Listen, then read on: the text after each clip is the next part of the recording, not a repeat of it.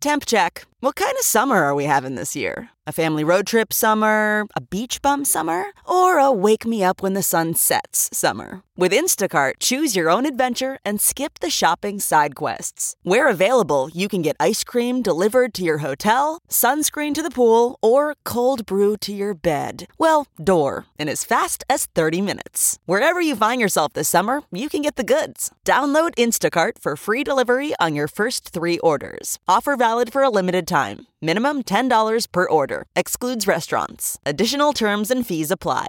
This podcast is brought to you by eHarmony, the dating app to find someone you can be yourself with. Why doesn't eHarmony allow copy and paste in first messages? Because you are unique, and your conversations should reflect that. eHarmony wants you to find someone who will get you. How are you going to know who gets you if people send you the same generic conversation starters they message everyone else? Conversations that actually help you get to know each other. Imagine that. Get who gets you on eHarmony. Sign up today. Yeah. Uh, what's up, y'all? This is Tanner from Stone Rider, and you're listening to Talking Metal.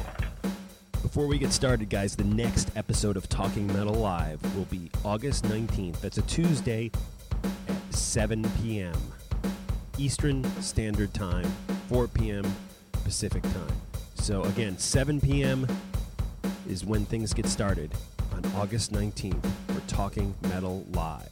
And remember, you can always tune in to TalkingMetalLive.com and listen to the last show. If you missed the live broadcast anytime, you can tune into TalkingMetalLive.com to hear the last show streaming. And of course, there's a lot of exclusive content on that stream that doesn't make it into the podcast. So definitely give it a listen and have some fun. TalkingMetalLive.com. All right, here's the podcast. Broadcasting around the world, around the world, around the world from Jersey City, New Jersey. This is the Talking Metal Podcast. Here are your hosts, Mark Strigl and John Ostronomy. Hey, this is Mark Strigl along with John Ostronomy here at the Sands Bar in Jersey City. It is a hot day in July, but the breeze is actually pretty nice coming off the uh, the bay here. We've got a great view of the New York City skyline, Statue of Liberty. We've got some great food, and we get some great views of some of the bartenders here. Yes, and waitresses. Anyways, Matt Tanner is the guest on today's show. Stone Rider is his band, a great band. We actually hyped them on the Talking Metal on Fuse show. I highly recommend you guys go buy the Three Legs of Trouble CD by Stone Rider. And Matt is going to tell us what he thinks about their latest music video. We found out during this interview that a video that we liked, maybe the band wasn't quite in sync with their producers at that point. Matt will tell us all about that in just a little bit. Matt Tanner. Anyways, Grand Magus. The album is Iron Will, and the song we're going to hear right now is Like the Oar Strikes the Water. It's the opening cut on Iron Will. I really dig these guys, and you guys should definitely check them out. Check today's show notes. Use the links to open up your iTunes and purchase their music. That always helps us out.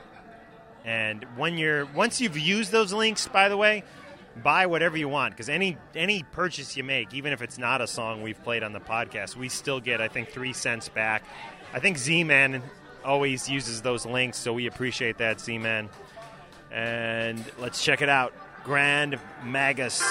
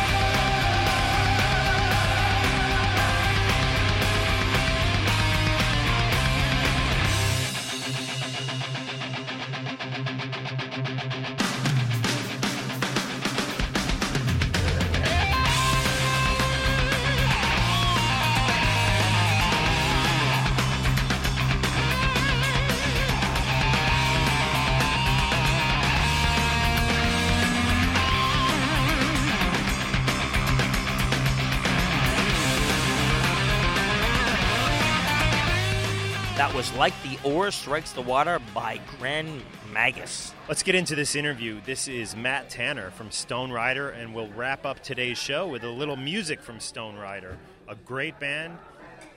And the album, once again, is called Three Legs of Trouble.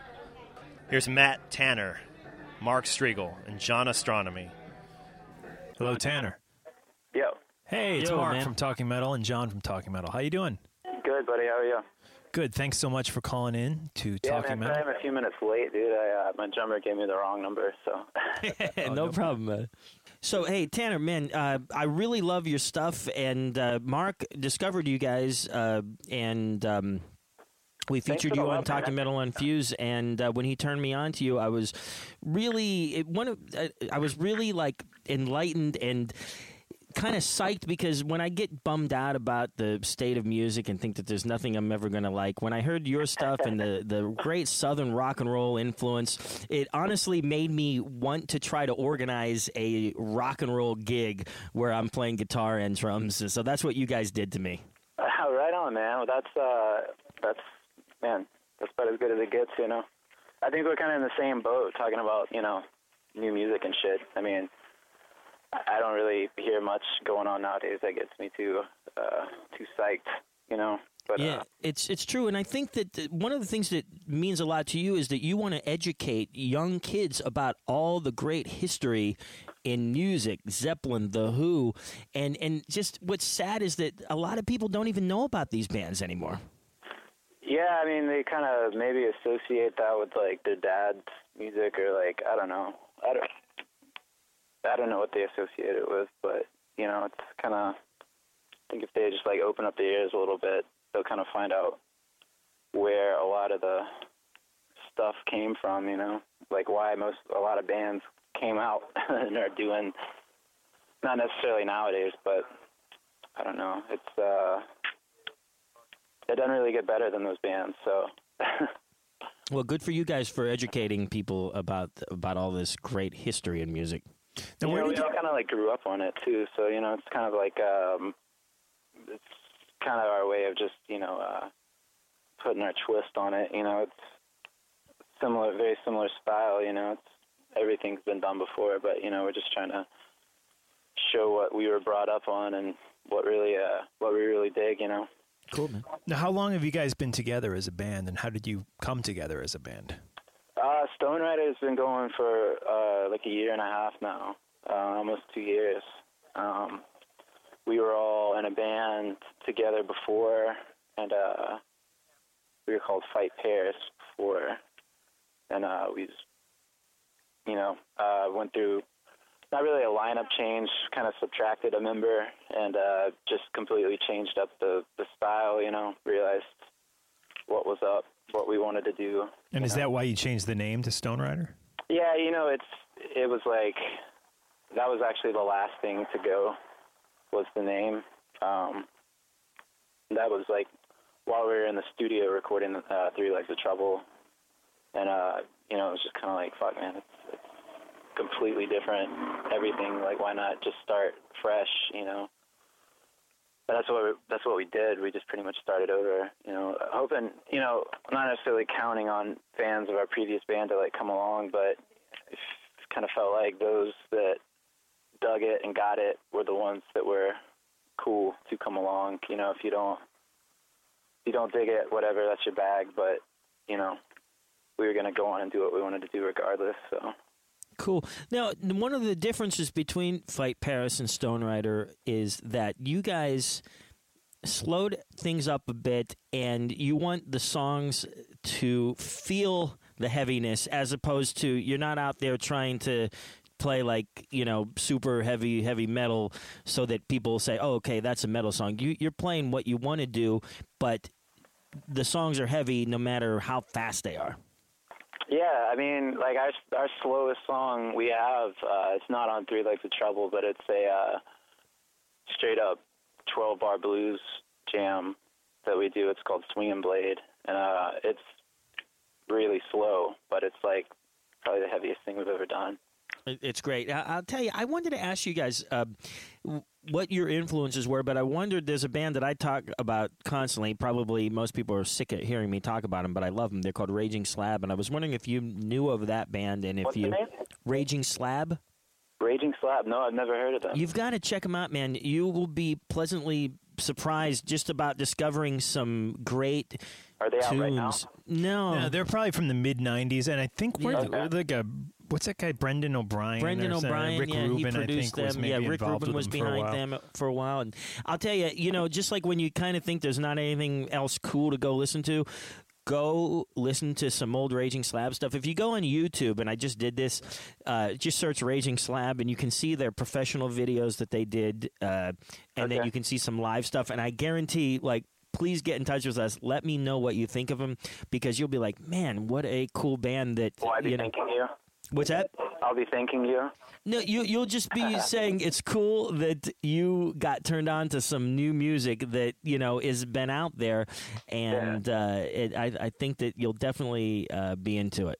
I'll most definitely do that, man, for sure. Raging Slab.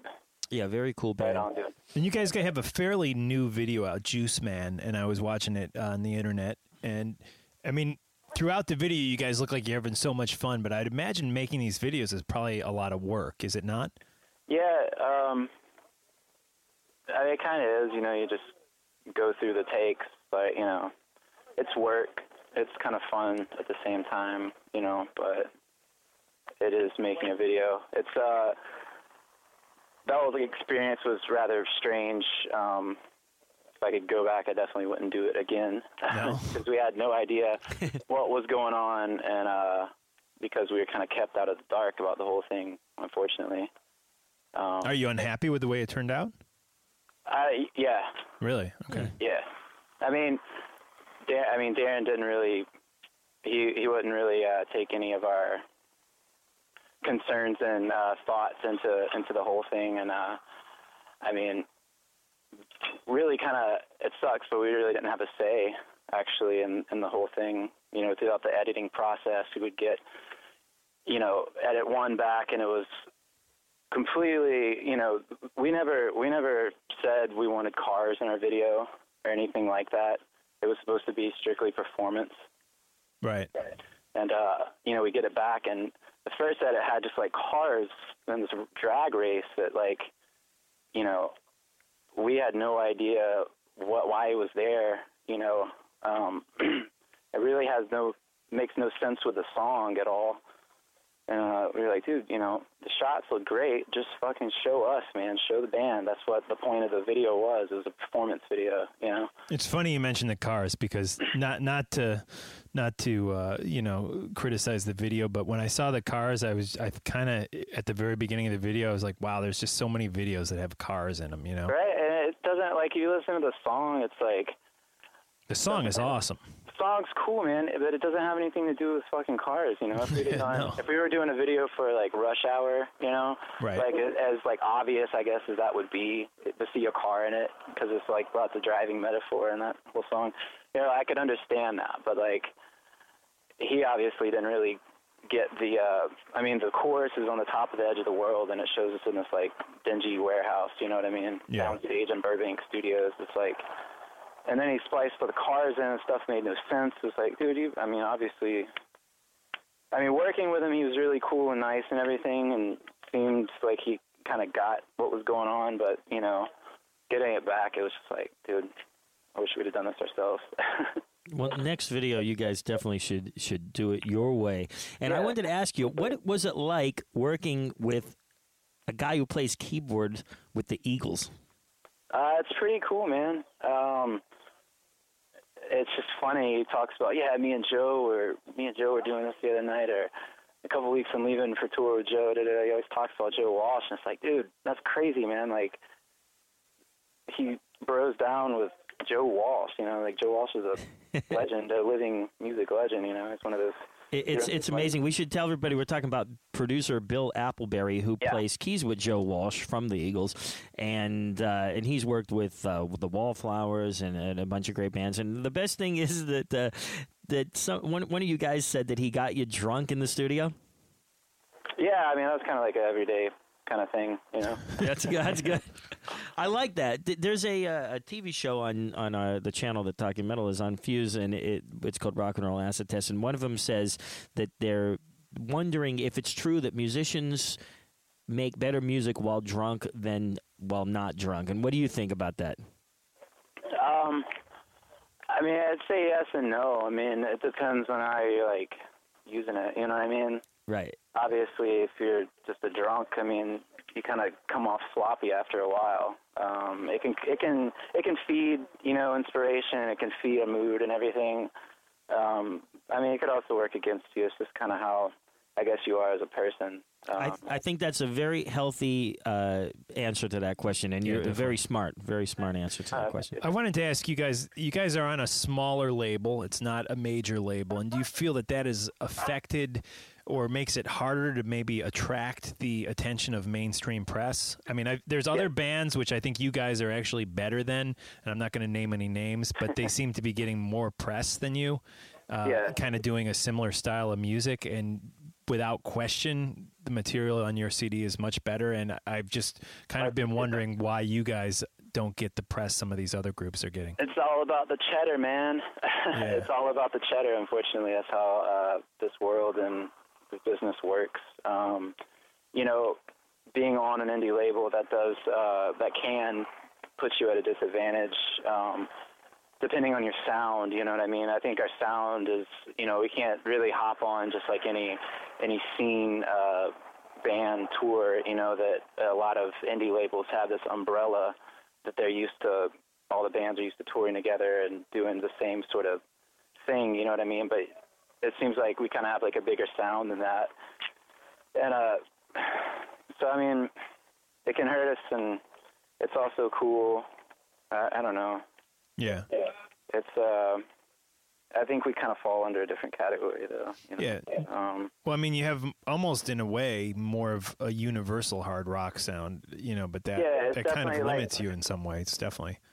it will it limits us if we're touring and uh, we're not touring, but like in a in a market that is very specific to a lot of things. You know what I mean? Like, and a lot of the scene bands that are kind of out. You know, there aren't like a lot of people doing straight up rock and roll. You know, um, so it would kind of be a weird pairing of sorts to put us out with you know some emo screamo ness and Right.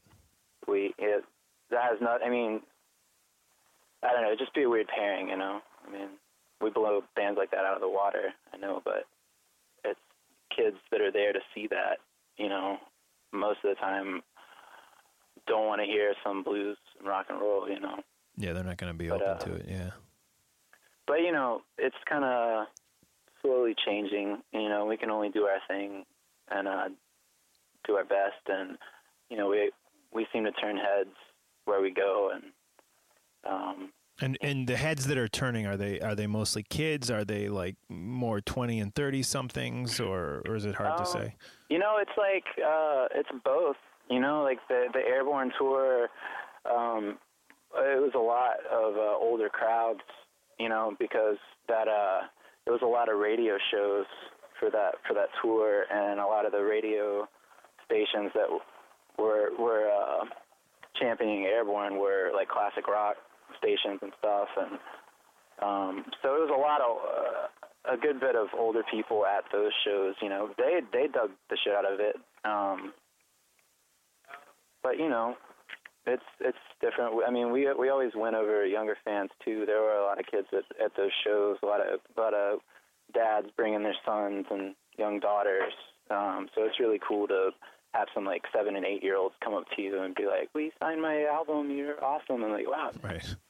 It's really refreshing to see young, really young kids get into get into stuff like that. You know. Cool. Um, I wanted to ask you, what is the music scene like in Atlanta? I've been there once, and I know there's a lot of different stuff going on. There is, um, you know, it's like hip hop capital of the world. Uh, it seems or has seemed for the past few years. Um, I mean, as far as like rock and roll, you know, there's not a whole lot of rock and roll going on. There is, um, there's a lot of like uh, a lot of indie bands that are getting a lot of uh, a lot of coverage right now, like the Black Lips and Snowden and some other. But I mean, that's definitely more of like kind of like a hipster kind of crowd, you know. So it's not Right. necessarily in our vein of, of of things, but you know, we're trying to meet up with with uh, you know other cats that are preaching the rock and roll message. You know, maybe in a slightly different way than us, but you know they're they're doing that, and those are the folks we're trying to get up with. What are the clubs like? Like, like say a, you know, uh, like a metal band is going to come through town. Where do they play in Atlanta? Well, there's like it's pretty cut and dry as far as like venues. I mean, you, you got the Masquerade, which is like a 1500 cap uh, top room, and then it goes from that to a the Tabernacle, which is the House of the House of Blues size, and then after the Tabernacle, it's like Gwinnett uh, Arena, which is smaller, and there's Phillips Arena, which is like for you know twenty thousand people or something. So, and then uh, below all that are the you know the little you know hundred room hundred cap rooms. Um, so I mean, there's definitely a lot of a lot of I guess a lot of places for people to play, but there's there's not much variety. You know what I mean? A lot uh, the the venue scene here, like the past ten years, has gone through a lot of change, and a lot of them went out of business, and a lot of them, you know, just didn't make it. So, I don't know. It's cool. Yeah, definitely. I just want to Get out. definitely check out the city the next time I'm through town, and you know, check out some of those places for sure. Yeah, man, it's a cool town, Well, Tanner, thanks so much for joining us. Dude. Thank you, man. We'd love to Uh, get a, an ID from you saying your name, your band name, and you're listening to Talking Metal whenever you're ready. Yeah. Uh, what's up, y'all? This is Tanner from Stone Rider, and you're listening to Talking Metal. Cool. And this is Mark and John from Talking Metal, and you are listening to Stone Rider. This is Juice Man. Have a good night. Take Dude, care, man. thanks for the love, man. You bet. Appreciate it, y'all. Thank you. Take it easy, man.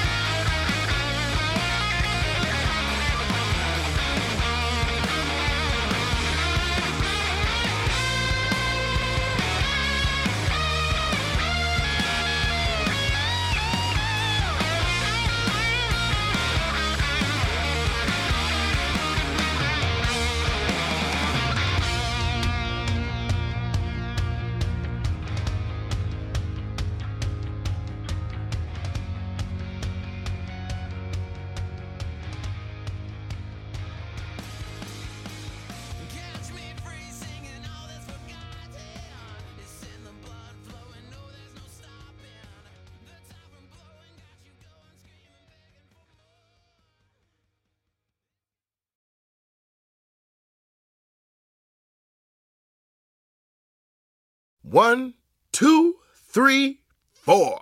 Those are numbers. But you already knew that. If you want to know what number you're going to pay each month for your car, use Kelley Blue Book My Wallet on Auto Trader. They're really good at numbers. Auto Trader.